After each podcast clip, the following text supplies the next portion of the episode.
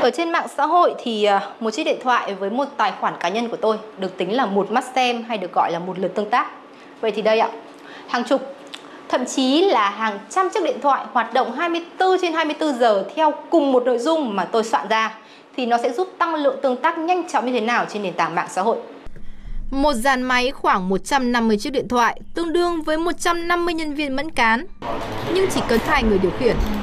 Nông trại điện thoại còn gọi là phone farm là thiết bị không xa lạ trong cộng đồng chuyên mua bán lượt tương tác trên mạng xã hội.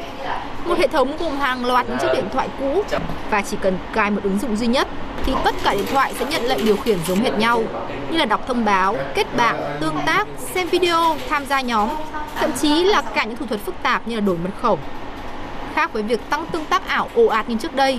Hệ thống này đã được các lập trình viên cài đặt để qua mặt sự truy quét của nền tảng. Cái lượt view tăng rất là nhanh, nó không tự nhiên dẫn đến là bị các nền tảng nó sẽ đánh giá thấp lượt view đó. Bên mình đã tùy chỉnh những cái hành vi tức là những cái thao tác trên điện thoại làm sao giống hành vi người dùng nhất và giúp cho cái lượt view nó tăng một cách tự nhiên nhất.